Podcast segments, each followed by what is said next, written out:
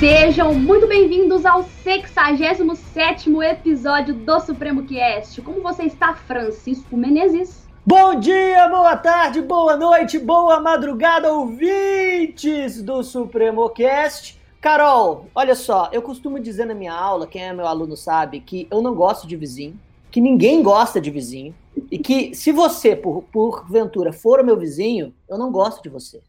E hoje nós vamos falar especificamente sobre o contexto do condomínio e da vizinhança em tempos de pandemia. Porque essa frase vinha da época em que eu não era obrigado a ficar próximo do meu vizinho a maior parte do dia. Portanto, os, os problemas foram piorados ao, ao infinito. E como o ouvinte já deve estar percebendo, hoje Bruno Zampier, por uma questão de agenda, não pôde fazer parte da gravação do cast, mas eu e a Carol nós vamos tocando com a empolgação de sempre esse importante assunto, não é verdade, Carol? É isso, Chico. Bom, reforma, vizinho barulhento, crianças brincando, música alta, parece não combinar muito com aulas online, reuniões, home office. Acontece que, apesar disso, é preciso aprender conviver com todas essas dificuldades que os condomínios apresentam aos seus moradores e síndicos neste atual período, como você muito bem colocou. Estamos enfrentando aí o isolamento social há um ano, entre aberturas e fechamentos do comércio, decretos com medidas de prevenção e ainda o surgimento de uma nova onda da pandemia agora, né, nesse, nesse ano de 2021. E por isso, a única saída é para grande parte da população transferir todas as suas atividades para o ambiente domiciliar. Isso tem sido um grande desafio. E para nos explicar todas as regras condominiais que devem ser observadas e principalmente como lidar como lidar com todas as adversidades dessa convivência. Convidamos para este 67 episódio um especialista no assunto que vai nos ajudar muito. E, como o Chiquinho falou, vocês devem, com certeza, ter sentido a falta do nosso co-host, Bruno Zampier, mas como o Chiquinho já adiantou aí por uma questão de agenda, nós precisamos ajustar o nosso episódio de hoje. Mas no próximo ele estará conosco e já estamos com saudades de você, Bruno Zampier. Bom, vamos então apresentar tá, o nosso convidado. Você não tá não, Chiquinho? Poxa, Chiquinho, não. que isso, cara? Que absurdo. Não, nunca admitiria, nunca admitiria. então, para a gente discutir, galera, esse assunto tão importante que causa tanto desconforto em algumas pessoas, como no Chico e também em mim, trouxemos hoje um cara que é especialista no assunto. Seja muito bem-vindo, Alain Milagres. Muito bom dia, boa tarde, boa noite, não é isso, Chiquinho? Boa madrugada. Nossa. Ouvinte Gosto da madrugada precisa ser contemplado. É um ouvinte solitário, bucólico, é que precisa de atenção. Carol, gostaria, gostaria muito de agradecer a vocês pelo convite, Carol, Chiquinho, professor Bruno também. E aqui mandar um, um, um abraço apertado, remoto, para os ouvintes do Supremo Cast, dizer que eu tenho uma admiração muito grande pelo trabalho de vocês. Então, realmente, eu estou muito feliz, viu? Que bom, Alan. É um prazer receber você aqui no nosso Supremo Cast. O Alan, pessoal, é professor da graduação da UNA, da pós-graduação em Direito Contratual e Gestão Empresarial da PUC Minas, mestre em Direito Processual. E, como eu falei, ele é especialista no assunto, sabe por quê? Ele é advogado com especialidade em Direito e Gestão Condominial. O nosso bate-papo hoje vai ser muito interessante. Que paciência você tem, Alan. Que paciência. eu faço ideia das coisas que você vê no seu dia. E olha que eu sou criminalista, hein? ô, ô, Chico, mas uma certeza eu tenho, viu? Eu, eu, eu ouvi ah. aqui a sua, a sua introdução é, uhum. ao Supremo Cash e eu tenho certeza absoluta que você é um excelente vizinho, viu? sou, sou um excelente vizinho. Eu sempre tento me pautar na minha conduta de vizinhança por não repetir aquilo que eu não tolero. Então, é verdade. Excelente e olha, eu vou falar com vocês também. Nesse ponto, eu também sou uma ótima vizinha, porque os meus vizinhos aqui são uma complicação, mas vamos falar disso durante o nosso episódio. Alan, para a gente começar, é muito importante fazermos um panorama do nosso tema. É bom a gente começar com alguns pontos importantes para que o nosso ouvinte se situe nesse nosso assunto de hoje. Então, pensando nessas relações de convivência, como eu e o Chico falamos aqui no início, essas relações que são, por vezes, muito complexas, quais são aqueles princípios que precisam ser observados quando falamos em condomínio? Aquelas regrinhas básicas que todos devem seguir para que essa convivência seja pacífica e harmoniosa. Conta pra gente. Ô Carol, é um desafio realmente essa temática, né? Principalmente em momento pandêmico, nesse momento desafiador que a gente vive. E quando a gente estuda no direito, Chico,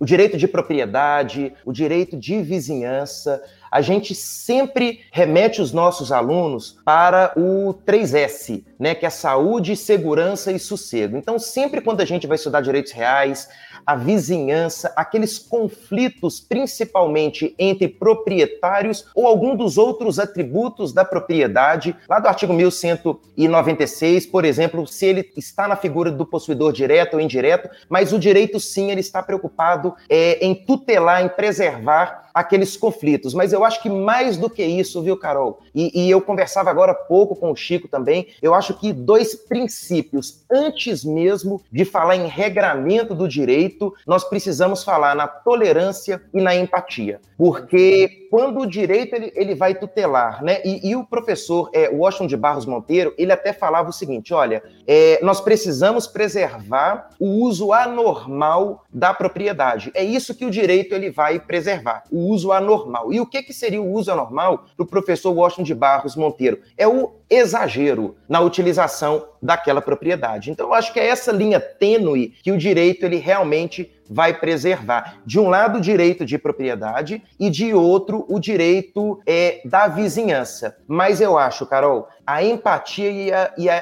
tolerância são realmente é, princípios básicos para a gente observar. Ou seja, isso eu acho, acredito que a gente vai discutir, porque nós precisamos falar sobre isso. Então, isso vai desde um barulho de forma excessiva no tão conhecido horário comercial, até efetivamente a utilização daquele imóvel residencial para uma atividade comercial, porque estamos todos nós é, em isolamento e precisando trabalhar em casa, que é o que a gente está fazendo nesse momento. Então, mais Chiquinho, mais tolerância e mais empatia. Eu acho que são os princípios básicos desse, desse desafio.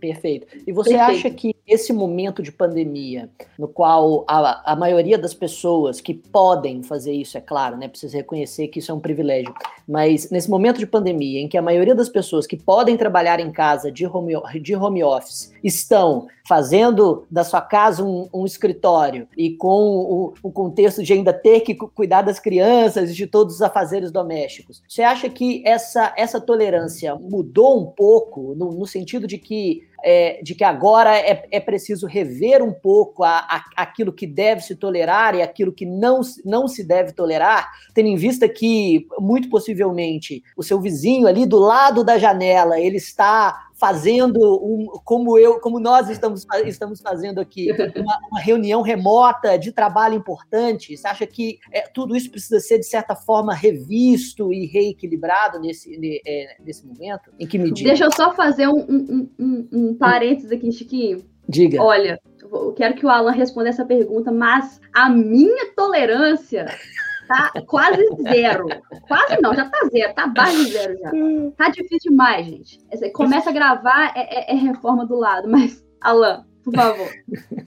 Ô, ô, ô, Carol e Chico, realmente é a, a nossa tolerância tá no limite, né? Felizmente ou infelizmente, né? A gente em março de 2020, a gente acreditou, a gente tinha certeza que isso realmente ia ser de forma transitória e de forma muito, muito rápida. Uhum. Só que, infelizmente, a gente precisou ir se acostumando, né, por bem ou por mal. Então, nós estamos cansados, nós estamos sem paciência uns com os outros. E isso faz com que torne, Chico, a nossa convivência em um condomínio muito mais difícil.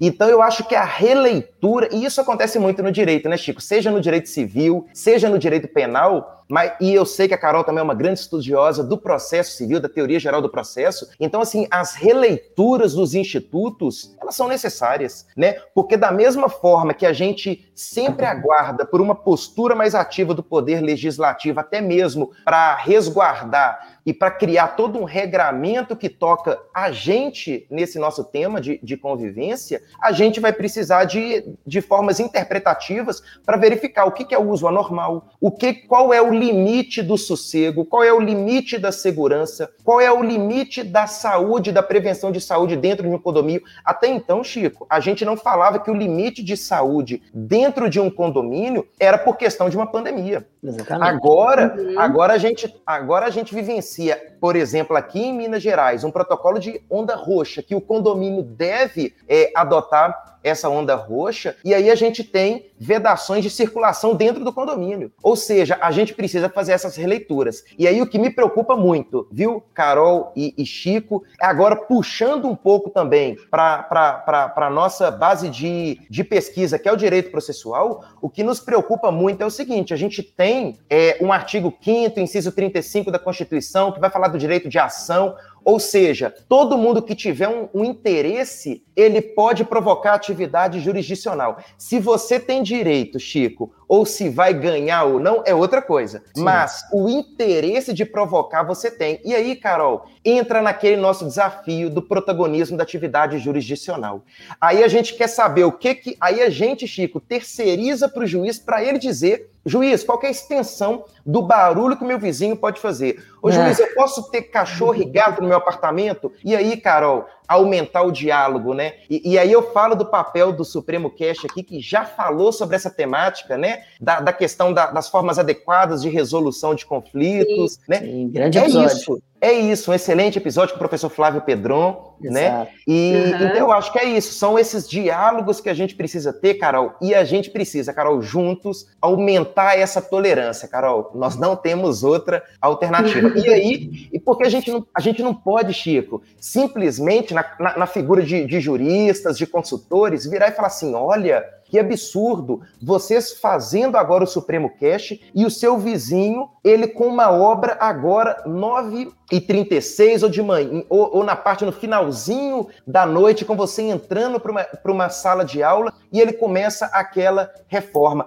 Aí aquele jurista, advogado, vira para você e fala assim: não, não se preocupa. O artigo 1277 ele fala que você, proprietário ou possuidor que for é atingido por alguma situação, você pode fazer cessar imediatamente através da figura do judiciário aquele incômodo. Pera lá, nós vamos deixar para provocar atividade jurisdicional no último momento. E aí, Carol, uhum. entra, entra a figura do síndico, do gestor, do apaziguador, do, do, do mediador, do conciliador.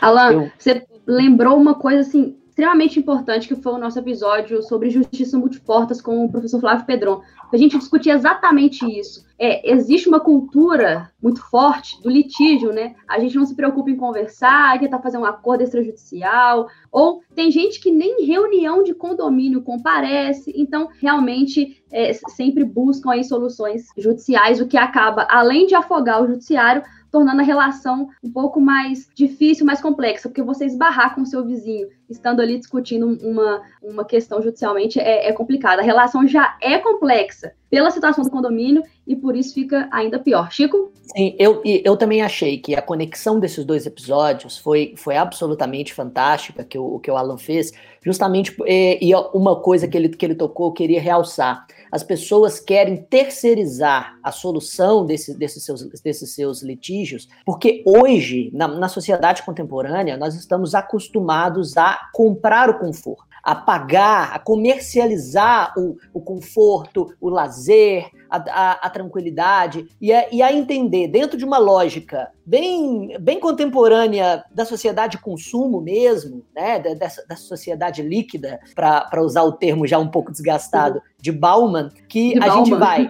É, exato, a gente vai, trabalhar, a gente vai trabalhar, a gente vai produzir dentro do nosso campo de especialização, e isso vai nos dar uma série de prerrogativas na vida moderna, inclusive sossego, segurança e saúde. Só que nesse, nesse contexto a gente se esquece que a, a, que a vida em comunidade ela não pode simplesmente ser, ser consumida. Uma boa, uma, uma boa vida em comunidade não pode simplesmente ser comprada. Você não pode ter uma relação de consumo com o seu vizinho, com o seu condomínio, com, com a, as pessoas que você convive. Você precisa ter uma, uma, uma relação de cidadania. E aí entra Perfeito. o que o Alan está falando com relação à tolerância, com, com, relação à, à, lógica de que você não pode simplesmente acionar o, o advogado que você paga paga para ele, ele impedir que a obra do lado lá da, da sua casa seja é, é, crie barulho de, em determinados, determinadas horas do dia, porque essa obra também precisa ser realizada. E se não for horário uhum. comercial, quando que ela vai ser? Agora, você pode sentar e conversar com o responsável, dizer quais as horas você precisa de sossego para tentar arranjar uhum. algo que seja melhor para todas as partes. É por aí mesmo, né, Alan? Ô, ô, Chico, eu acho que é bem por aí, até porque quando a gente estuda o mercado imobiliário, a gente vê o crescimento da construção civil, a gente vê o crescimento, e a gente não esperava por isso, por exemplo, da compra de material de construção. Uhum. As pessoas se isolaram e as pessoas é, utilizaram disso para fazer o seu lar mais confortável. Então, uhum. as pessoas, dentro das suas condições financeiras, por óbvio, elas fizeram reformas sim, e reformas necessárias, Chico. Foram sim. reformas para fazer com que eu possa fazer esse podcast e a minha esposa possa ficar no outro cômodo de forma confortável, participando das reuniões e realizando o trabalho dela. Ou seja, nós fizemos obras, eu fiz obra, Chico. Só que isso, aí eu destaco sempre a gestão do síndico. O síndico, ele é o grande responsável por uhum. apaziguar todas aquelas relações, Carol. E como que ele pode fazer uhum. isso? Através dos regramentos básicos de dentro de um condomínio, que é, por exemplo, a convenção, o regimento interno, as assembleias, ou seja, é criar procedimento para fazer que isso seja tolerável, porque a gente não pode retirar também o direito de ninguém, aquele direito de propriedade, que não é tudo bem. Aquele direito de propriedade não é absoluto. Eu não posso fazer o que eu quiser, Chico, dentro do meu apartamento. Não mais, eu não posso fazer isso. Uhum. Eu tenho que fazer isso que o Chico falou. Alan, então eu tenho que flexibilizar, fazer uma nova, uma nova leitura do direito de propriedade? Sim, eu preciso fazer essa leitura para que a gente possa viver em comunidade. Por exemplo, Carol, é, a gente precisa verificar a extensão. E aqui é uma questão bem prática, né? Quando a gente vai judicializar questões dessa natureza, o que, que os juízes eles verificam? É a extensão do dano ou do incômodo causado. Então, Chico, não basta falar que o seu vizinho ele faz festa até tal horas da noite, que o cachorro ou o gato incomoda, que a obra incomoda, que a conversa, você não sabe se está brigando ou se está conversando, aquele vizinho incomoda a partir, a partir, Carol, de um determinado horário, o juiz vai verificar o limite se isso é tolerável ou não. Uma outra teoria que a gente usa no direito condominial, Chico, é a teoria da preocupação. Pré-ocupação, não é nem preocupação, é pré-ocupação. É pré-ocupação, de modo que a gente verifica, por exemplo, a anterioridade da posse. Eu já vi muitas pessoas, Chico, que aí o incorporador ele faz um prédio entre um, uma escola, entre duas escolas, ele levanta um prédio é, residencial em um local boêmio. Ou seja, a gente precisa verificar isso. Não basta você se mudar por um prédio e a escola já está ali há 15 anos que você vai entrar com uma ação judicial e falar que absurdo, que absurdo uhum. você morar e a escola fazer esse barulho, esse, o bar fazer esse barulho. Pô, peraí. Então a gente precisa verificar, examinar a zona onde ocorre o conflito, os usos e os costumes, essa teoria da preocupação e esse limite da tolerância. É isso, Carol. Na prática, o que Perfeito. o juiz vai verificar.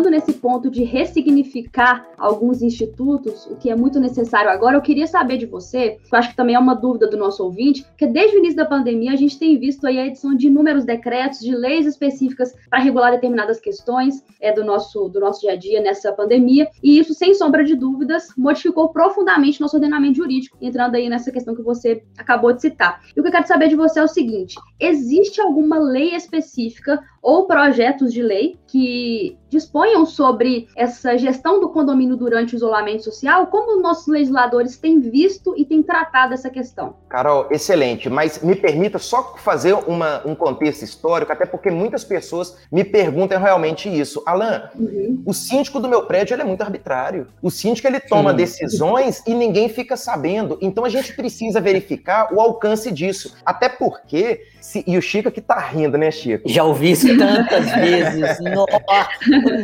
nossa isso, isso é dia a dia. Continue.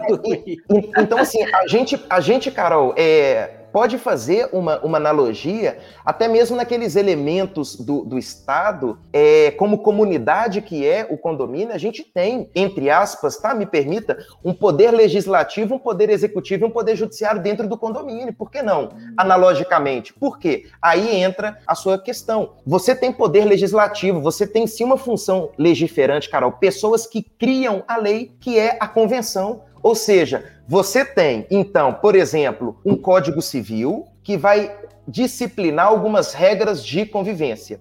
Você tem, antes do Código Civil de 2002, a Lei 4.591, que foi praticamente, Carol e Chico, a primeira legislação a tratar mais detidamente de regras de condomínio, que é aquela lei da incorporação da década de 60. Até então, o Código Civil de 1916 não falava nada. E aí, em 2002, a gente tem o Código Civil que passou a tratar mais detidamente dessas regras de convivência. Então, meio que deixou de lado, não revogou, Carol, mas deixou de lado para os nossos ouvintes entender, é a lei de incorporação de 65. Então, hoje, a gente tem o Código Civil, só que o próprio Código Civil, em várias disposições, ele deixa claro. Por exemplo, ele cria uma regra assim, Carol o condômino vai pagar a taxa condominial de acordo com a sua fração ideal, salvo disposição diversa encontrada na convenção. O que, que significa isso? A regra é a convenção. Então, a regra é a convenção. Então, uhum. então, convenção é a regra. Então, a gente tem o Código Civil, o regimento interno e as assembleias, Carol as assembleias, aquelas discussões que hoje pode ser na, na, na, na modalidade virtual, né? E uhum. aí a gente tem o seguinte, a gente tem um gap, não tem jeito. Ninguém, ninguém imaginava que a gente ia viver isso. Então, o que o legislador tentou fazer, Carol? Criar regras rápidas, urgentes, para ajudar o síndico na sua gestão. Então, uhum. hoje, Alain, tem alguma regra que vai dizer como que o síndico deve é, atuar, gerir? Não, não tem. E Carol, não precisa, não precisa. A gente já tem o condomínio, desculpa, a gente já tem o Código Civil, a gente já tem a convenção que os síndicos eles podem criar a partir da deliberação dos condomínios, né, com dois terços dos condomínios, eles podem criar. Então não precisa do legislador criar essas regras condominiais. Mas agora eu destaco duas importantes, Carol, duas. Vamos Primeiro, que a gente, a gente, precisa realmente é, destacar essa que é uma legislação é, é uma legislação estadual é, de Minas Gerais, para os nossos ouvintes de fora que estão nos ouvindo, mas em Minas Gerais existe uma lei que fala que o síndico ele é obrigado, Carol, a comunicar em tempos de pandemia a autoridade competente sobre indícios ou é, lesões ou descumprimento da legislação de violência doméstica. Então, eu acho que esse é o primeiro ponto que a gente tem que destacar. O síndico é obrigado Inclusive, a comunicar e colocar aviso, Carol, nos condomínios. Inclusive, Alan, é, só fazendo um, um, outro parênteses aqui, a violência doméstica foi algo que aumentou muito durante a pandemia, né? Então, a gente realmente precisava de, de uma disposição urgente nesse sentido. Vamos lá, qual é o segundo ponto, então? Carol, Lei 23.643 de Minas Gerais então é muito importante. O segundo ponto é a onda roxa. Então a onda roxa, a gente sim. E aí eu tenho um artigo que, que vai sair do forno hoje, Chico, que é o seguinte: hum. o seu condomínio entrou na onda roxa. Obrigatoriamente. Hoje nós não temos a uhum. opção de não entrar na onda roxa. Então, três coisas que podem auxiliar muito, Carol, a gestão do síndico. Está proibida encontros e reuniões nos condomínios. Não Perfeito. com essa literalidade, condomínios mas a interpretação que a gente faz no protocolo da onda roxa. Circulação de pessoas sem uso de máscara, Carol, está proibido. Dentro do uhum. condomínio também. Alã, o síndico pode aplicar multa? Não é que o síndico pode aplicar multa, né, Chico? O síndico não é um pretor romano, né, que vai tomar é, medidas arbitrárias. Não. Sim. Puxa uma assembleia, faz uma assembleia, faz uma votação e estipula qual é a multa para aquela pessoa que usa sem máscara. E circulação de pessoas, Carol. Eu defendo lockdown dentro do condomínio. Lockdown uhum. dentro do condomínio. Não é crianças brincando, correndo, jogando bola, sabe? Síndico, um, um conselho, um conselho. Criem um, um, um comitê extraordinário de combate ao Covid. Por quê? Não toma as decisões sozinho, não. Primeiro, Excelente. você não Primeiro, você não, você não pode tomar decisão sozinho, síndico. Sua decisão tem que ser fundamentada no Código Civil ou na Convenção, ou no regimento interno, ou nas assembleias. Então o síndico não vai tirar nada da cabeça dele e sair multando, criando regras. Então, síndico, para facilitar a sua vida, a sua gestão. Cria um comitê. Porque quando você precisar de decidir rápido, se você proíbe a subida daqueles aplicativos, né, das pessoas que vão entregar uhum. para a gente as encomendas, se eles podem subir ou não, o síndico não cria sozinho, chama o comitê, delibere rápido e cria essa regra. Aí, Carol, gostemos ou não, nós temos que seguir essas regras deliberadas por essa comitê ou uma assembleia. Chama, chama o uhum. condomínio, Chico e cria essas, essas regras. Então, Carol, não existe nada específico atual, né? Uhum. Convenção, Código Civil, Regimento Interno, Onda Roxa e essa, esse dever do síndico comunicar indícios ou violência doméstica. Eu acho que é o que a gente tem que tá super bom, Carol. É, e, e uma coisa aqui para os ouvintes do Brasil inteiro que não são daqui de Minas, observem também para essa finalidade como que tá a onda da pandemia aí no seu estado, né, Alan? Eu acho isso muito importante porque aqui, aqui em Minas a gente está nessa onda roxa, é importante você verificar aí se você é síndico ou se você é morador do condomínio, porque isso também é muito importante verificar essa onda. Chico? Perfeito, perfeito. E, e Alan, só, só para a gente encerrar esse, esse ponto, eu fiquei, eu fiquei muito curioso, mas acho que eu peguei na, na sua fala. É, na sua analogia do poder legislativo, executivo e, e judiciário, enquanto a Assembleia mantém um, um, poder legislativo, o síndico, os seus auxiliares, seria o poder executivo, e o poder judiciário é, um, é meio que compartilhado né, entre as, as faculdades que o, e as prerrogativas que o síndico exerce, mas também, principalmente, a, a Assembleia e os, e os comitês que ela, que ela estabelecer para essa finalidade, não é isso? É, ex exatamente, Chico. Então você tem a função do legislativo que a gente tem que criar regras, sim, isso é muito importante. Chico, sim. a gente está falando de um, um condomínio com seis unidades, mas a gente está falando de um condomínio com mil unidades que a gente tem em Belo Horizonte, a gente tem muito em São Paulo, Sim. então a gente precisa de, desse regramento. E quando a gente fala no Poder Judiciário, por exemplo, o síndico ele não aplica multa. Então você tem a criação da multa e logo em seguida a aplicação da multa. Então a gente está falando em uma pessoa que aplica aquela regra criada pelo condomínio, que é, por exemplo, o síndico ou a própria assembleia, né? A, por exemplo, a Assembleia pode destituir um síndico, é o impeachment do síndico. Ou seja, que é mais uma função é, de gestor executiva e concomitante com uma função também do judiciário, então é uma analogia que a gente precisa pensar. Até porque nós não queremos, então, é, um síndico que tem um mandato e exerce de forma arbitrária, que não preste contas, que crie regras, que feche salão, espaço de área comum, sem justificar e sem fundamentar. Uai, o juiz ele não precisa, artigo 489 e parágrafo 1 Carol, do CPC, não precisa fundamentar. Fundamentação das decisões, é isso. Precisa deliberar, princípio né? contraditório. Ô, Carol, eu, eu falo em sala e, e às vezes o, o, o ouvinte pode até achar curioso, mas eu falo que a gente precisa criar um código de um procedimento condominial. Nós precisamos criar um processo Boa. condominial. Por quê? Eu, eu, vejo muito na prática, Rico, o absurdo que é o impeachment e a destituição de um síndico sem ter regras básicas. Eu vejo o absurdo que é multar um condômino sem regras básicas, procedimentos básicos. Como que você vai multar um condômino que não usa máscara? A própria, o próprio poder local, que são as prefeituras, já tem essa dificuldade. No poder administrativo, o síndico não vai ter? Então o síndico precisa, Carol, ter esse, esse é, aliado à gestão dele, pessoas para agregar, sabe, para criar esse procedimento. É, perfeito. perfeito. Eu também acho que um código de procedimento condominial seria, seria bastante interessante, principalmente para aqueles condomínios maiores, para aqueles condomínios é, que nem, que nem você, você falou, Alan, que a gente percebe aqui em Belo Horizonte, em São Paulo mais ainda, com milhares de moradores que são verdadeiros pequenos municípios verticais, né?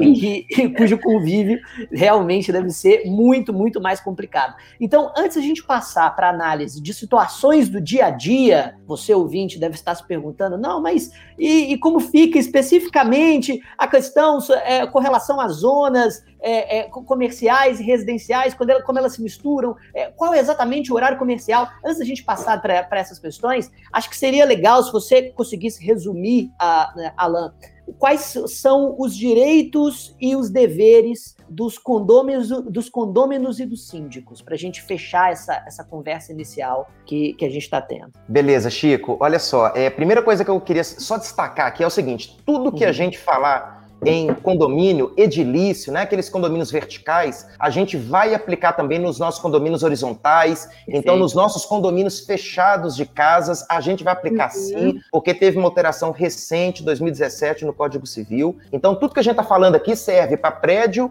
serve para casas geminadas, serve para condomínio fechado também, tá? Excelente. É, Chico, é, com relação ao, aos direitos e obrigações, o, o Código Civil ele vai estipular alguns direitos básicos, por exemplo, que é pagar o rateio mensal é, do condomínio, que é usar, gozar e fruir do imóvel, respeitando o direito do seu vizinho, respeitando e preservando a saúde, a segurança e o sossego. Você tem os direitos de participar das assembleias. O síndico, por sua vez, tem que prestar contas. O síndico deve convocar as assembleias, Assembleias estas que a gente na prática chama de AGO e AGE, que é a Assembleia Geral Ordinária, que é aquela anual de prestação de contas, é, retificação de, ou, ou ratificação de taxa condominial, é, as nossas Assembleias Gerais Extraordinárias, que é essa que a gente está fazendo quase, quase toda semana, que é algo urgente que acontece, a gente precisa fazer. Então, assim, eu acho que o, o, o, básico de obrigação dos condôminos é respeitar a convenção e é respeitar o espaço do condômino e ser mais tolerável. E o síndico é respeitar a legislação, respeitar a convenção e o que foi deliberado e não tomar decisões sozinho, sem fundamentação. E mais do que isso, que a lei 14.010, recente de relatoria é, do senador Antônio Anastasia que ele reforçou, reforçou, nem precisava, mas ele reforçou a necessidade do síndico prestar contas em tempos de pandemia. Então eu acho que são essas funções básicas que a gente precisa observar. Agora vamos entrar nas situações do dia a dia, que eu tenho certeza que, assim como eu e Chico, muitos outros ouvintes que também moram em condomínios devem passar. Então, Alan, a primeira coisa, a gente sabe que é, existem condomínios com diversas finalidades, certo? Depois você me corrija aí se eu estiver errada. Cada condomínio com a sua respectiva função. Então, temos condomínios residenciais, comerciais, mistos, com comércio e residência. E durante o isolamento social, uma das alternativas foi o home office, que a gente já comentou aqui. Aliás, essa foi até uma forma de muita gente garantir seu emprego. Pensando nisso, Alan, essas unidades residenciais dos condomínios podem ser utilizadas para fins comerciais? Suponhamos que essa unidade residencial, que esse condomínio seja para a finalidade residencial. Ele pode ser utilizado com, com a finalidade comercial? Eu posso transferir o meu trabalho para a minha casa? Ou isso vai depender da função que eu exerço? Por exemplo, sou professora, eu sou professor de violão, professor particular, como é que tem funcionado isso aí nesse período de isolamento social? Ô Carol, é uma excelente pergunta, até porque é, a gente não pode ser rígido demais a ponto de proibir com que nós trabalhemos em casa. Né? Então a gente está falando de um professor de aula particular, um professor de violão, a gente está falando de uma manicure, um barbeiro. Então a gente precisa realmente ter sensibilidade no momento desse. Agora, uhum. juridicamente falando, juridicamente falando, é o que vai disciplinar isso, Carol, é a convenção, tá? Então as pessoas às vezes me perguntam, oh, Alan, o meu prédio é obrigado a ter convenção? Sim. Se o seu prédio for um prédio regularizado, vai ter convenção sim, porque uma das, é, um dos requisitos, Chico, para cada um ter a sua propriedade individualizada, Chico ter o apartamento no nome dele, a Carol ter o apartamento no nome dela, eu ter o meu apartamento no meu nome, é a regularização da convenção que vai que é instituído através do condomínio, né? Condomínios são é, pluralidade de condôminos, nós três, por exemplo. Então é bom destacar que é a convenção que vai instituir o condomínio. Então, se o seu prédio for regular, tem sim convenção. E é na convenção que vai dizer, Carol, os fins as, a que as unidades se destinam. Então, ali que vai dizer, Carol, se são unidades, se é um condomínio eminentemente residencial, comercial ou que a gente na prática chama de misto, né? Ou seja, você tem, por exemplo, é, lojas ali no subsolo, lojas embaixo, e em cima você tem, por exemplo, unidades residenciais. Ou até mesmo que você tem um misto ali de, de flat, é, com, misturado com escritórios, então isso acontece. Agora, se na sua convenção proíbe o Carol, gostemos ou não, está proibido. Então, uhum. é o que eu tive que realmente me posicionar em, em artigos publicados, o seguinte, olha, se existe essa regra na sua convenção, tem que ser cumprida. E o síndico é obrigado a fazer cumprir a convenção. Porém, entra no que a gente conversou agora há pouco, que é a flexibilização, uhum. que é a hum. relativização dessa regra. Aí a, gente, aí a gente precisa, Chico, analisar... É, o que permitir. Então, o condomínio, através das assembleias e através desse comitê extraordinário, mas aqui eu até prefiro que seja aberto a todos os moradores, que as pessoas identifiquem o que pode e o que não pode fazer dentro daquele apartamento. Porque como que eu, simplesmente, como síndico, em um, em um condomínio residencial, que vai estar escrito, Carol, em sua assim, é, quase 100% vai dizer que é que são unidades tipicamente residenciais. Como que eu vou permitir que um psicólogo atende duas pessoas e eu proíba, uhum. por exemplo, uma, uma pessoa de exercer é, a profissão de manicure, por exemplo? Entende a linha tênue e a subjetividade que é isso? Sim, como, que eu, uhum. como que eu, síndico, autorizo um e desautorizo o outro? Então, ou a gente vai ter que ter sensibilidade de diálogo e, através de assembleia, verificar caso a caso o que proibir, o que não proibir, ou então, Chico, proíbe tudo que tenha contato com o público externo. Uma coisa é eu dar uma aula virtual, uma outra coisa é eu receber pessoas externas. Olha só, onda roxa, uhum. proibido circulação uhum. de pessoas. Então a gente vai ter que ter essa, essa sensibilidade. Então, Carol, Ótimo.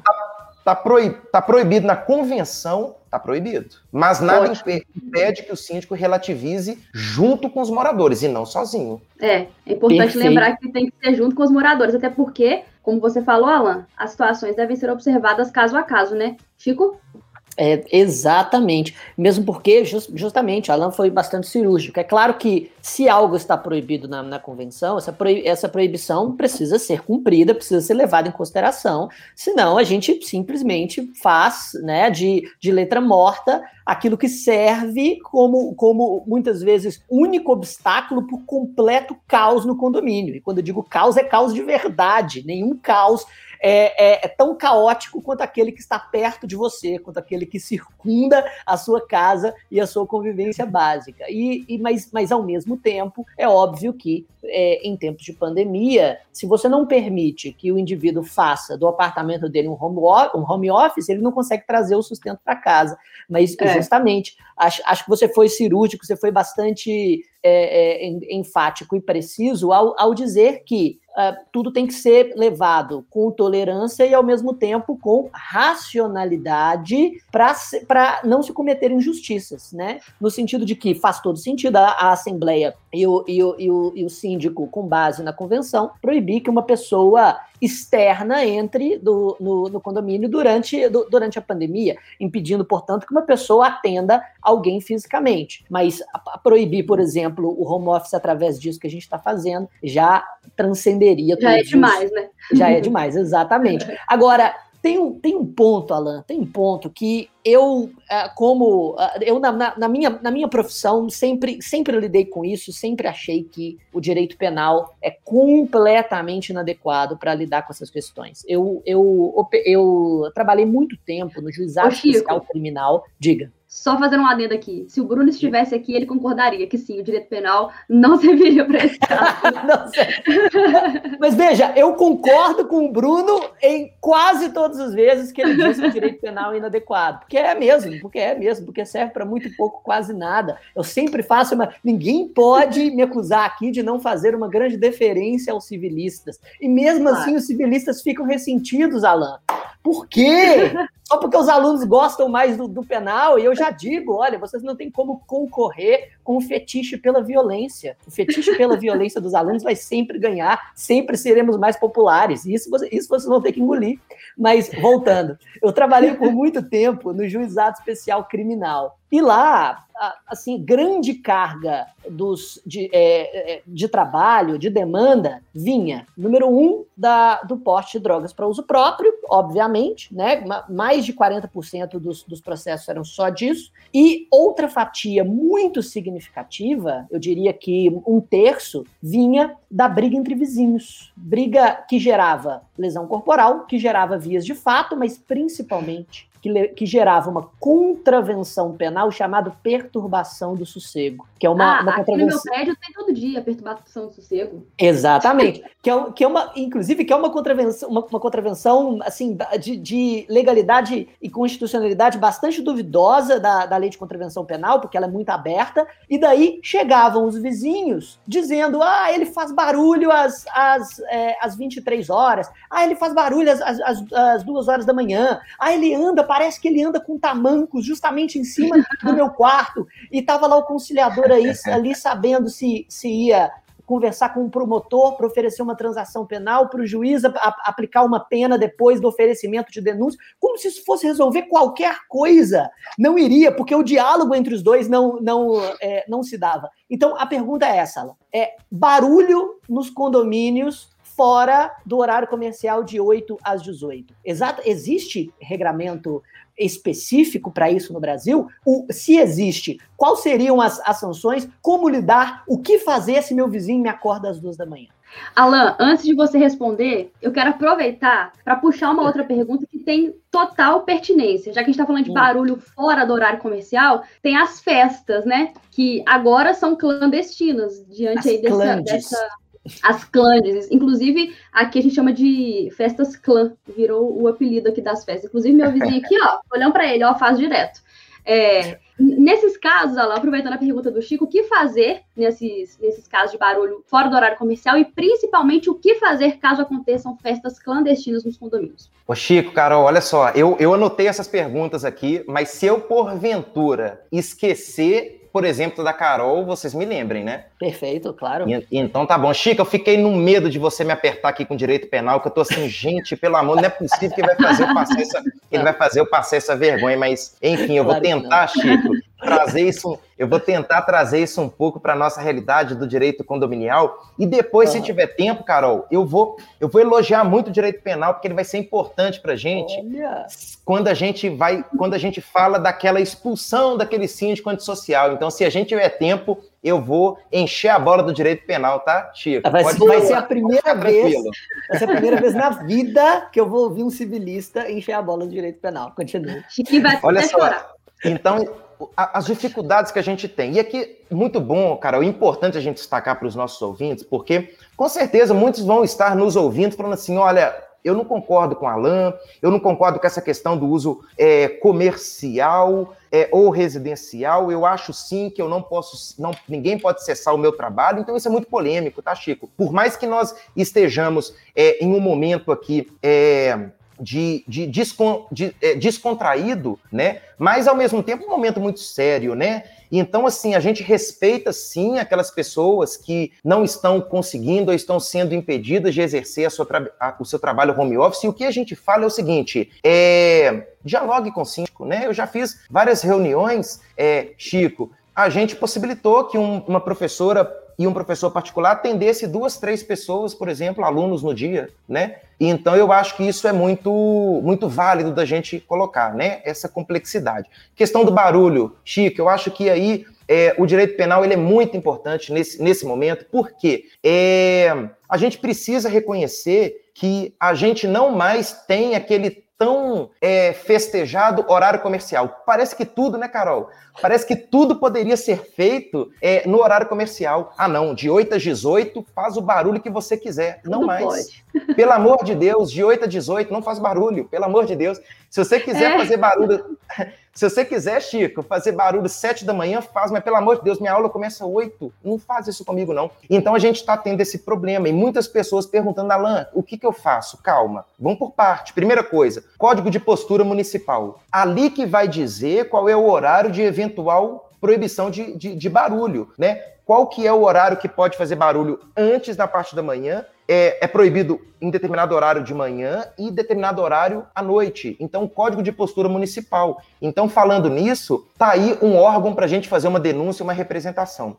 Aproveitando também que estamos em Minas Gerais, por exemplo, na onda roxa, então tem autoridade que a gente pode, inclusive, fazer as nossas denúncias. Mas com relação ao barulho, a gente tem é, secretarias específicas do município para a gente fazer. Segundo ponto, um boletim de ocorrência em virtude da inobservância desse horário comercial, desse, né, desse, desse chamado aí horário comercial que a gente vai ter que flexibilizar, e uma reclamação com o síndico. Porque, Chico, aí entra o síndico e o papel dele de fazer é, procedimentos com relação a multa, notificação, com relação a esses barulhos.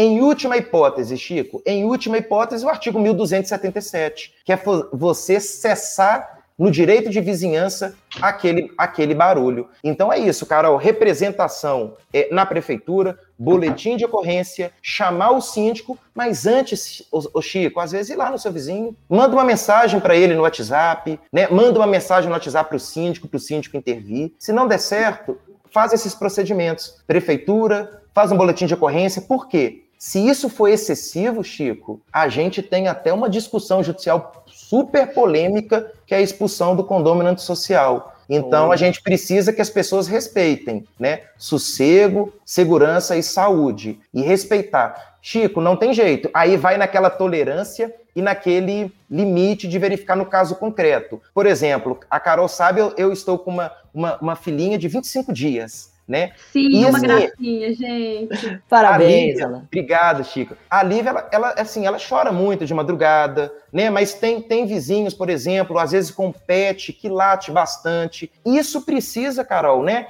Ser verificado caso a caso. Não tem jeito da gente virar e falar assim, nossa, tá me incomodando. Calma. Tudo hoje você tem que suportar um determinado incômodo. Agora, aquilo uhum. que extrapola o, o, a, a normalidade, aí a gente tem realmente esses, esses procedimentos para a gente adotar. Alan, inclusive, eu sou mãe também, né? Recente, sou mãe de pet.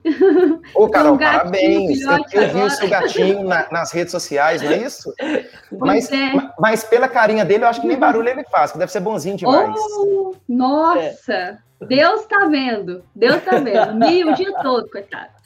É, Mas é uma é, eu não vou, eu não, é, eu, eu, não vou tirar sarro e diminuir a, a, o fato de ser mãe de pet, porque eu acho que hoje em dia isso, isso é muito impopular Vou dar também os, os parabéns para Carol, mãe de pet, também Obrigada. a mãe, vou concordar, viu? Mas, para, mas parabéns, Alan, eu sei exatamente como é isso, mesmo porque o, o meu filhinho hoje está com um ano e meio, mas, enfim, me lembro muito bem de quando ele nasceu no, no, em outubro de 2019 e como que era difícil aí os primeiros três, quatro meses na verdade, até o final do primeiro ano ainda é difícil, não vou, não vou mentir para você, não, mas é, é, é muito recompensador. Ô, ô Chico, é, se me permite, concordemos ou não, incomoda? Deve incomodar o vizinho, a gente não está falando que, que, que, não me incomoda, só que a gente precisa ter essa tolerância, igual, por exemplo, é, quantas vezes, Carol, que eu já entrei numa, numa sala de aula de manhã e o vizinho estava com uma, uma obra. Eu fiz obra uhum. também, eu falei com vocês, eu fiz obra, mas aí, o que, que eu fiz? Eu comuniquei ao síndico, síndico, comunique para mim no grupo do WhatsApp que eu vou fazer uma obra e essa obra vai durar dois, três dias em tais horários.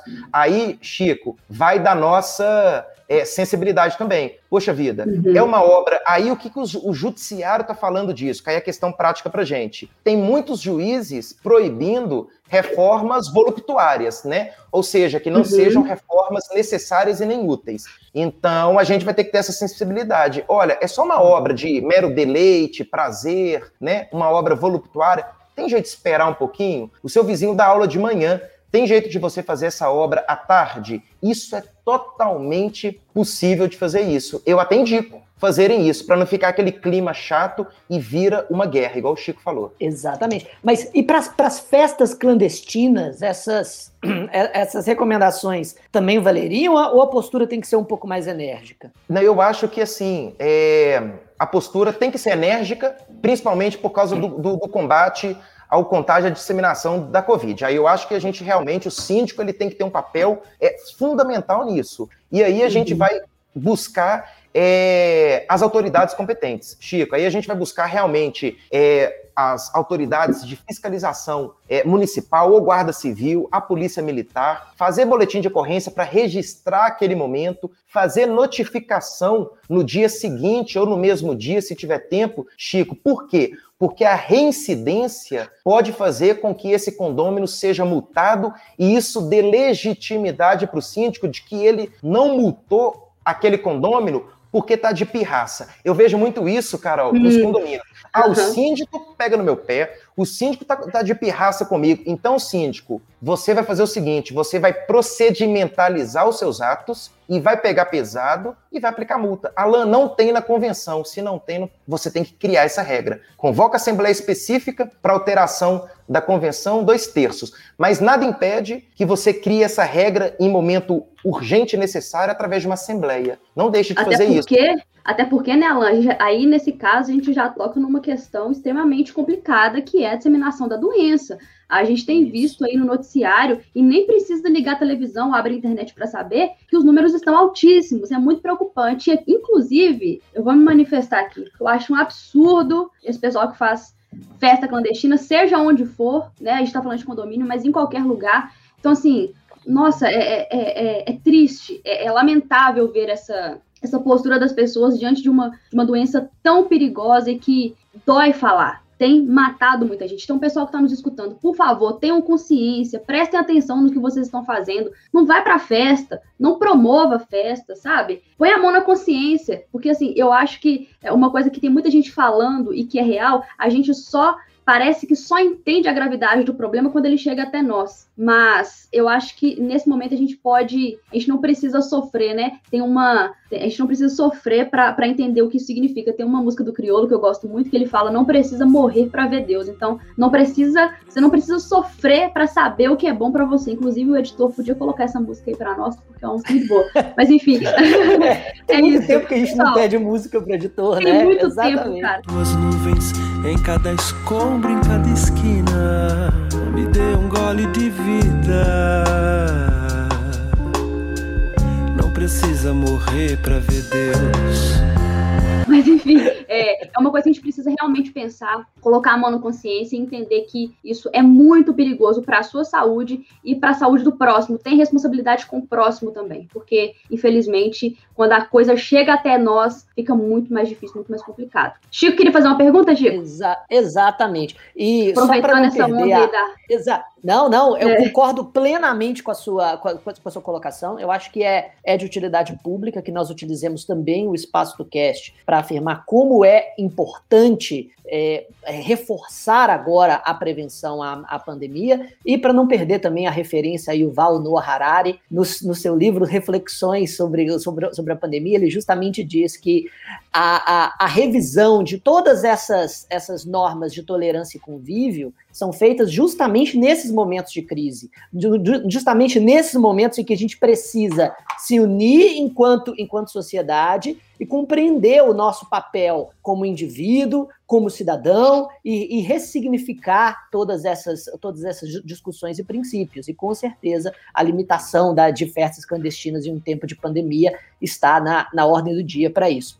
E, e é, nessa esteira é, sobre a, a, a, doença e todo o seu controle, Alan, é, eu queria fazer uma pergunta que é até um, um pouco delicada, porque toca justamente é, nessa realidade. E o, e o condômino infectado. Imaginemos que um, condô, que um, um condômino é, é, ele, ele seja infectado, ele, ele fique doente, e, ou, ou, ou pior, imaginemos que exista apenas uma suspeita de que determinado condômino está, está doente. E ele está tossindo, e ele está claramente mal, e ele ainda anda nas, na, na, na área comum do, do, condomínio, e ainda, e ainda faz as suas, as suas caminhadas, talvez até sem máscara. O que o síndico e os outros moradores podem fazer? Chico, é, isso, isso é muito importante, né? E, e assim, eu espero que os nossos ouvintes não desistam de ser síndico, porque a gente está percebendo, a Chico, a responsabilidade que é ser síndico. Eu valorizo muito, eu acho que é uma, um dos papéis mais importantes e mais bonitos realmente de gestão, porque nós estamos cuidando, olha só, a gente não só está cuidando do patrimônio alheio em, em condomínio, mas a gente está cuidando da saúde, né? Porque, igual você disse, condomínio ele é uma população grande, né? Ou seja, é um grande local, Carol, de disseminação e contágio da Covid. Então, realmente é uma responsabilidade nossa voltarmos né, os nossos olhos para o condomínio. E, e, e, assim, e o síndico tem outros afazeres, na maioria das vezes, né, Chico? Por mais que me permita essa brincadeira, mas por mais que em muitos condomínios o síndico ele fica igual um, um, um um, um, a gente brinca igual um pitbull, né? Olhando, fiscalizando, olhando na câmera. Se você faz alguma coisa, ele manda no grupo do WhatsApp, você fala assim: não é possível, cadê o síndico? Mas ele tá ali olhando o tempo todo nas câmeras, né? Tem síndico que faz isso, mas assim, brincadeira à parte, mas na maioria das vezes são pessoas que têm outros afazeres também, né? E colaboram muito com, com isso. E aí, é, Minas Gerais, Carol, aí me permita citar aqui é, uma legislação estadual que é a 23646, tá? Então, aquela uhum. que eu uhum. citei da violência doméstica, que o síndico deve comunicar, é a 23643. Agora, essa que eu vou citar é a 23646, que fala que o síndico ele é obrigado é, a comunicar a, a autoridade sobre a presença de doente em unidade autônoma. Então o síndico ele tem que comunicar, né? Aí aqui não é questão de uhum. ser fofoqueiro ou não, aqui não é questão de, de preocupar com a vida alheia não, mas é o momento realmente da gente é, cuidar um do outro. Então aquele gestor, de acordo com essa legislação estadual aqui em Minas, é, ele deve comunicar à autoridade. E aí a autoridade vai tomar as medidas cabíveis de segurança, de ir ver se a pessoa está tomando os, é, os cuidados, se já foi realmente é, diagnosticada, por exemplo, a Covid e passar as informações necessárias. Então, acho que é importante responder nessa sua questão. Agora, se em determinado estado não tem uma legislação estadual dessa natureza, eu acho que o síndico ele deve comunicar essa pessoa, que seja pelo WhatsApp. Olha, eu vi que você é, tem sintomas de gripe, você está precisando de alguma coisa, né? Você já foi ao médico, você não prefere é, evitar de utilizar é, esses espaços. E o mais importante aqui, então, para concluir essa minha essa fala, Carol, é em assembleia criar essas restrições, sabe? E aí possibilitar a notificação do síndico, possibilitar essa denúncia para algum agente para alguma autoridade competente e às vezes multar, porque tem gente que negacionista, né? Tem gente que Sim, nega, demais. Tem gente que nega a Covid. E aí essas pessoas vão querer ficar jogando bola, é, utilizando do, do, dos espaços comuns que são delas, mas esse não é o momento. Então aí, Chico, o síndico tem que ter esse momento enérgico aí mesmo, viu? Perfeito. Não, concordo plenamente. É, ele, ele vai exercer nesse contexto sua função social, sua função dentro do condomínio. Mas aí eu, eu pergunto, e se eu estou estou num condomínio no qual o síndico tem tantos outros afazeres que ele não pode ou, ou não quer exercer as suas funções. O que, que, que, que o condômino pode fazer nesse contexto? É, utilizar a, a, utilizar talvez a convenção para tentar destituir o síndico ou o quê? O que, o que ele pode fazer? É, o, o, o Código Civil, Chico, e é uma excelente pergunta, né? Aqui a gente não quer jogar responsabilidade para o síndico, pelo contrário, uhum. a gente está reconhecendo a indispensabilidade do, do, do seu papel. Tá? É. Então, uhum. aí a gente, se a gente pegar, por exemplo, o artigo 1348 do Código Civil, ele vai trazer algumas competências do síndico. Uma dessas competências, se vocês me, me permitem fazer é, a leitura, é, por exemplo, convocar a assembleia, é cumprir, fazer cumprir a convenção, o regimento interno e as determinações da assembleia. Ou seja, se a gente tem uma convenção que preza pela segurança, pela saúde, pelo sossego, o síndico ele deve sim ter um tempo para ele fazer com que essa segurança seja garantida. É segurança essa. O, o, Chico, o síndico pode ser a pessoa que mais nega a Covid. Tudo bem, respeito, né? Embora não concorde, mas respeito. Olha só, ele deve preservar a saúde, segurança e sossego pela lei não é pela consciência dele. Então, se ele não estiver fazendo a gestão de modo eficiente, além disso também, não estiver prestando contas, estiver aplicando sanções infundadas, estiver aplicando questões, abriu, o síndico abriu é, os espaços comuns, abriu as áreas de lazer e permitiu que todo mundo faça festa. Opa, peraí, o síndico está indo na contramão das Exato. medidas das Exato. medidas é, estaduais, municipais. Então, esse síndico ele está ele tá fazendo um desserviço e uma má gestão. Então, nessa hipótese, cabe é, a destituição do síndico. Mas, o Chico, é, é, é, claro, esse processo de impeachment do síndico, que pode ser, inclusive, convocado uma, uma assembleia com um quarto um quarto dos condôminos podem fazer e, e, e, precisa desses um quarto nessa Assembleia com finalidade de destituição ou a não ser também através de um processo judicial, isso é complexo. Isso é complicado, isso pode demorar.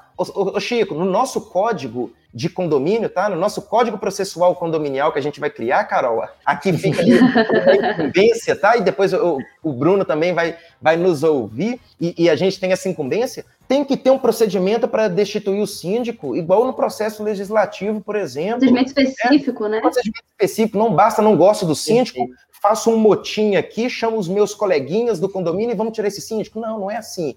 Tem que ter regra para tirar. Mas, concluindo então, viu, Carol? É, se esse síndico presta uma má gestão, é, hipótese de destituição, que eu gosto de falar a expressãozinha impeachment, que é a mesma coisa. Exato. Ótimo, Alan.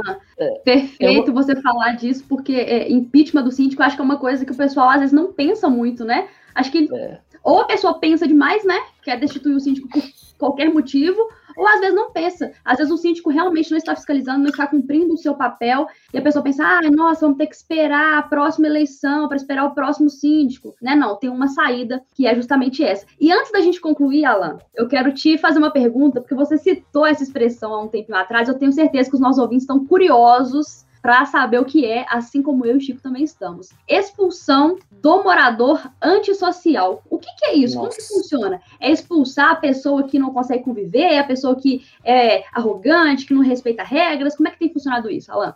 Carol, que polêmico, né? Que polêmico, porque eu, eu inclusive, é, publiquei isso na, na, na imprensa, um texto da possibilidade de expulsão desse condômino antissocial. E, e, e aqueles que estiverem nos ouvindo ou nos assistindo, Carol, é muito importante. Eu não estou neste momento incentivando, sabe? Porque isso uhum. é uma possibilidade que existe, mas é a última rácio, ou seja, é numa última e é numa última é, condição e aqui entra a importância do direito penal também, né, no seu caráter além de educativo, mas punitivo, sancionatório também, porque não basta eu falar que o condômino, ele está fazendo de vez em quando umas festas, né, Carol? As resenhas é, e não está respeitando os horários, ou que aquele condômino ele é mal educado e não me dá bom dia, ou não ajuda determinada pessoa a, a, a carregar as compras até a casa dela, ou abre a porta, segura a porta do elevador para essa pessoa, sabe? Ou, ou que grita demais em, em, em, utilizando a área comum. Eu acho que não é isso, não é nada pessoal. Eu acho que essa possibilidade de expulsão, Chico, e aqui vem muito é, em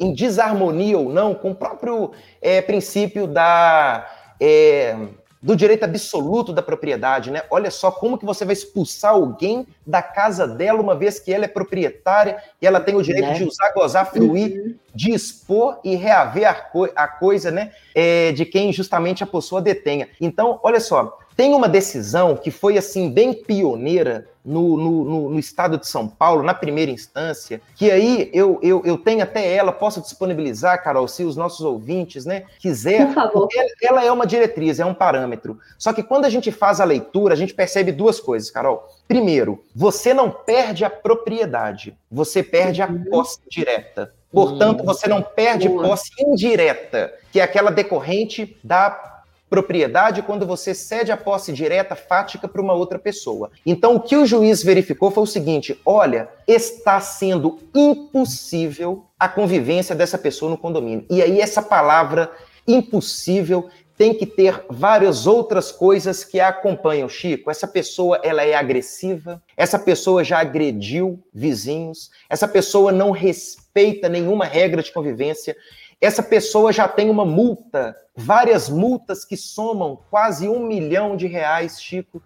Essa pessoa Nossa. já passou por um processo criminal, essa pessoa já passou por um processo civil de obrigação de fazer e descumpriu o acordo realizado judicialmente. Então, estão percebendo que esses fatores fizeram com que um juiz singular, um juiz de primeira instância do Estado de São Paulo, fizesse o seguinte: aqui, impossível essa pessoa viver lá, ué, não tem como essa pessoa viver lá. Portanto, determina a expulsão dessa pessoa, não retira dela o direito de propriedade, ela pode ceder para uma outra pessoa, mas ela não pode entrar e ter a posse direta desse imóvel. É isso, é isso que foi considerado como expulsão do condômino antissocial. Então, antissocial, aí vem a importância de um procedimento. Volto a defender um procedimento. Não basta, Chico, terceirizar para o judiciário e aí, no contexto probatório, o judiciário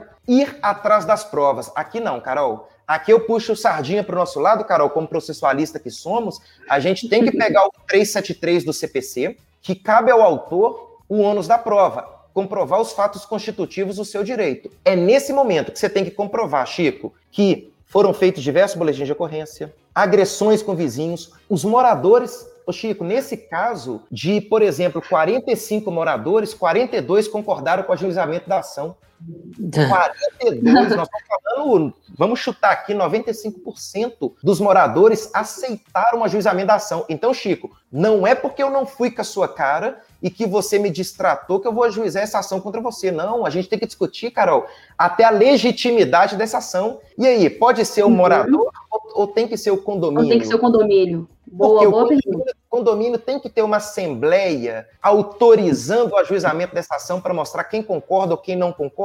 Então, Chico, para assim, para não delongar demais, nós temos que é, passar por procedimentos, mas que é possível é. Não tem como, Carol, os, os, os, civilistas e constitucionalistas que me perdoem, né? Mas não tem como, quando a gente coloca o direito de propriedade de um lado e a saúde, segurança, sossego, direito de vizinhança de outro, eu virar e falar assim: não, mas vamos tentar, eu não posso expulsar a pessoa. Não, é uma pessoa em detrimento de 45, de 100. Essa pessoa é impossível o convívio com essa pessoa. Principalmente no momento atual, né, Alan? Que é o momento de, de que ainda se reforça mais a segurança, saúde. Então, realmente é muito importante a gente discutir isso sim. E olha, eu já tô olhando aqui para as janelas aqui dos vizinhos, já estou pensando aqui no, no ajuizamento de uma ação. Brincadeira. Brincadeira, os vizinhos que estiverem me escutando, olha, é brincadeira. Mas, por ah, não, favor, é, repensem tem seus atos. É, não, por isso que tem que, justamente, tem que ter toda uma discussão sobre, sobre a legitimidade, sobre essa ponderação de valores do direito constitucional de propriedade, mas também do direito constitucional à saúde, ao sossego e até à propriedade de outros vizinhos. E eu concordo plenamente que essa ponderação de valores precisa ser equilibrada. Porque se eu tivesse o, o poder, a faculdade, a prerrogativa arbitrária de expulsar o condomínio que eu quisesse, ficariam muito poucos, viu? Mas ficariam, ficariam muito poucos.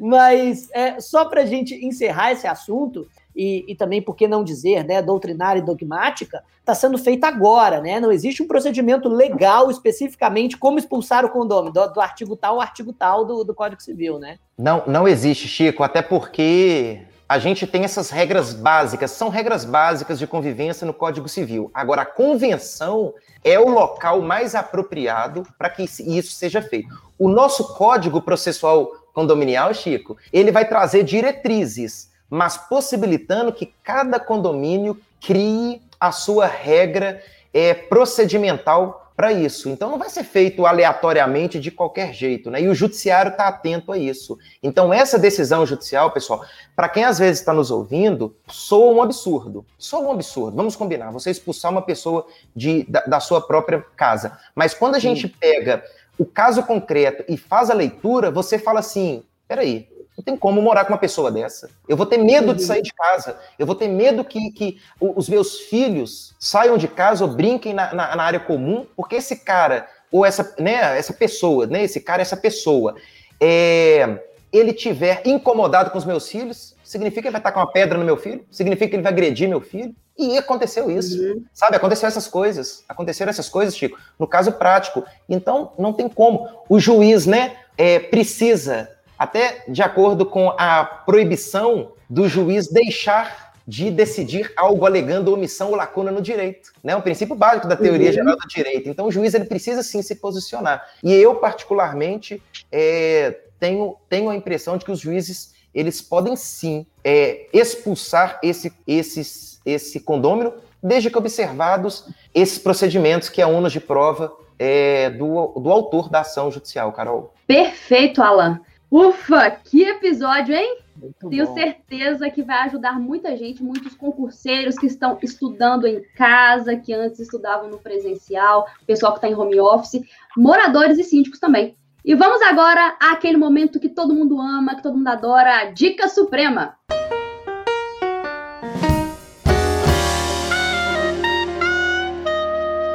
Chiquinho, o que você trouxe para a Dica Suprema de hoje, meu amigo? Vamos, vamos lá, vamos lá.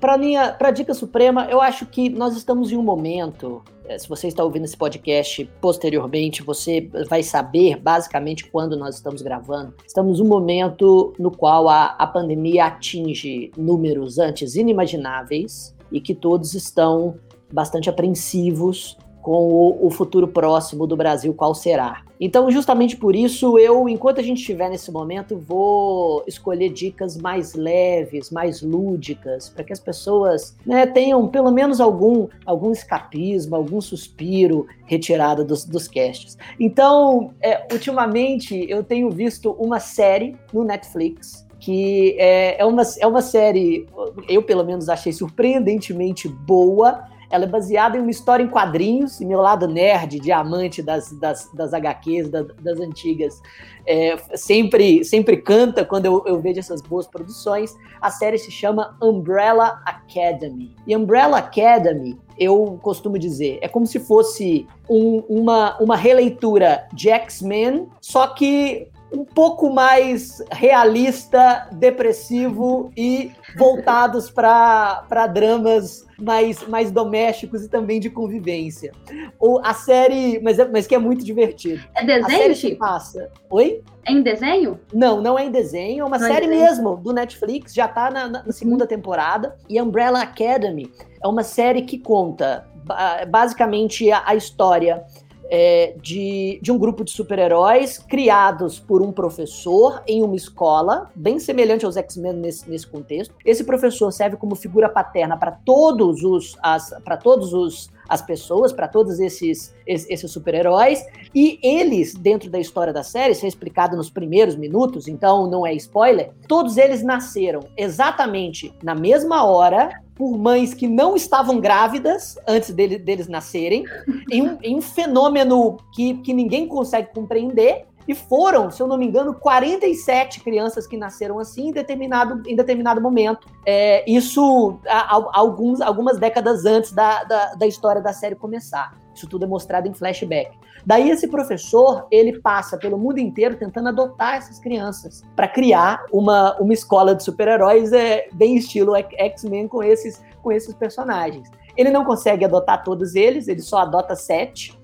E, e, anos mais tarde, esses sete são criados por, por, esse, por, esses professor, por esse professor para ser realmente um grupo de super-heróis, para lutar com, contra, contra o crime e tudo mais. Só que o professor ele é um péssimo pai. Ele é um, um, um, péssimo treinador. É um cara super só dedicado ao trabalho e a medir as habilidades de cada um. Então, todo mundo cresce altamente disfuncional. Até que, no início da série, o professor morre. E a escola, que já tinha meio que, que, que debandado e se, e se desorganizado, agora esses alunos voltam para o enterro do pai. E eles discutem toda a sua criação, toda, toda a sua infância, a sua formação até aqui em um universo de super-heróis. Então, assim, é super interessante, um roteiro muito, muito bem escrito. Uh, a segunda temporada de Umbrella Academy consegue ser, na minha visão, melhor do que a primeira, porque, é claro, né, é baseado em uma boa HQ. Tá aí a minha recomendação lúdica para os ouvintes, Umbrella Adorei. Academy.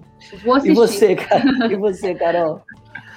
Bom, vamos com o Alan primeiro, porque no final Ótimo. eu quero fazer uma dica especial. Alan, o que, que você trouxe de dica hoje? Ô, Carol, eu vou ser muito sincero com vocês, tá? A Lívia não está nos permitindo concluir um episódio, uma série. Eu então eu, é eu é. anotei essas dicas aqui do Chico, eu anotei aqui, mas a gente, nós estamos no momento que a gente está curtindo muito, sabe, Carol? É a Lívia, uhum. e, eu, e eu brinco que o meu celular, Chico, já não tem memória mais, porque eu tiro foto, é meia-noite, duas horas da manhã, três horas da manhã, meio-dia, eu tô em cima dela tirando foto.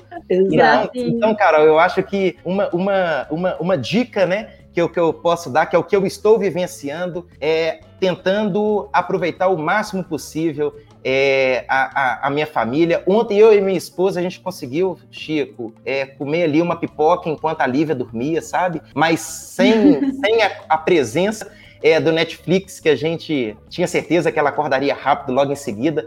Mas é, uhum. recentemente, Carol, eu, eu fiz a leitura de um livro e até postei no meu Instagram também, que é um livro é, do Anderson Cavalcante, que ele se chama O que Realmente Importa.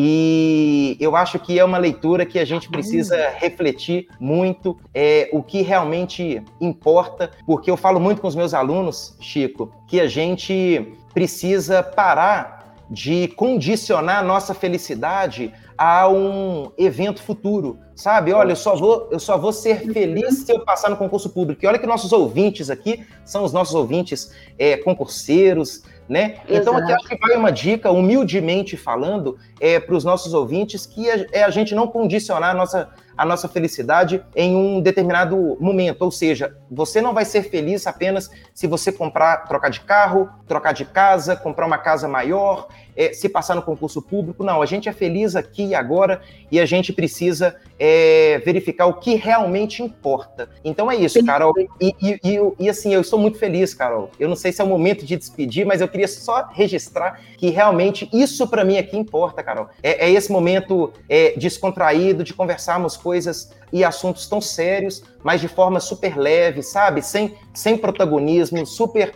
super horizontal. Então eu agradeço muito vocês o convite. E fica essa dica então de leitura e do Netflix. Eu vou seguir a proposta do Chico assim que a Lívia ficar um pouquinho maior. é isso.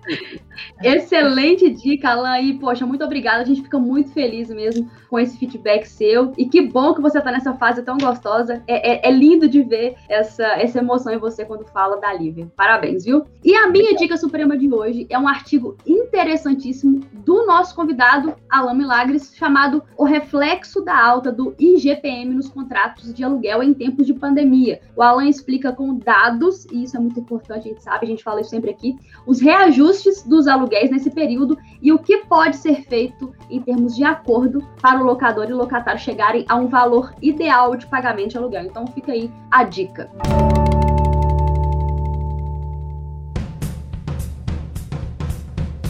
Alan, aproveitando que você fez o, esse, essa, esse agradecimento aí ao nosso, ao nosso cast, quero aproveitar para dizer que foi uma honra ter você conosco. Muito obrigada pela participação. Gostou de participar com a gente? Adorei. Não tenho, não tenho nem palavras, né? Eu já, já sigo é, o trabalho de vocês, acompanho, admiro vocês e os convidados. Então, para mim é uma honra é, participar do programa, porque eu sei que as pessoas que passam por aqui são pessoas muito competentes, que eu admiro bastante. Então, é uma responsabilidade muito grande para mim. Espero ter contribuído. E, e, mais do que mais do que isso, espero ter provocado nos ouvintes, Carol, é, realmente a reflexão, né? É o que eu falo com, com uhum. às vezes, com as pessoas que eu converso de direito, né? Eu não sou o detentor da verdade, eu faço provocações, o que eu falo não é certo nem errado, principalmente tratando de direito condominial, de convivência, né? Com todo respeito aqui às minhas orientações às pessoas que, que, que estão é, sofrendo, estamos todos nós sofrendo bastante. Uhum. Então, o que eu falei aqui foi com, com muita humildade, com muito respeito e gostei demais. Chico, obrigado, viu? De verdade. Olha, nós é que agradecemos. Alan, seu, seu episódio foi muito, muito importante em, em um momento como esse. Acredito que ah, tudo que nós discutimos sobre o papel do, do é, é, dessa civilidade, principalmente dessa tolerância na convivência condominial, é, é absolutamente importante nos dias de hoje para que nós possamos, como diz Yuval Harari, revisarmos a toda, toda a lógica e todos os pressupostos de civilidade e perceber que determinadas, determinados sossegos a gente não pode simplesmente comprar, consumir. A gente precisa construir. Construir enquanto cidadãos, enquanto vizinhos, enquanto seres humanos que buscam soluções continuamente para essa coesão social que é quase sempre tão difícil. E o, e o seu cash, acredito, foi fundamental para colocarmos a nossa contribuição dentro dessa construção. Muito obrigado por, por todas as suas palavras, muito obrigado pelas suas contribuições. Espero que você, ouvinte, tenha gostado dessas lições e nos acompanhe nos próximos Supremo Cast. É, é isso, isso Alan. Contribuição valiosíssima. Muito obrigada mais uma vez pela sua participação. E este foi o 67 episódio do Supremo Cast. Nos vemos no 68. Compartilhem com seus amigos. Mandem este episódio no grupo do condomínio. É um desafio, hein? Por favor. Comentem nas nossas redes sociais. Sigam-nos no Instagram, arroba SupremoCast. Aproveitem para seguir também o nosso convidado, arroba Alan Milagres, Alan com dois L's. Um abraço, pessoal. Até o próximo. Tchau, Alô, obrigado. Tchau, tchau.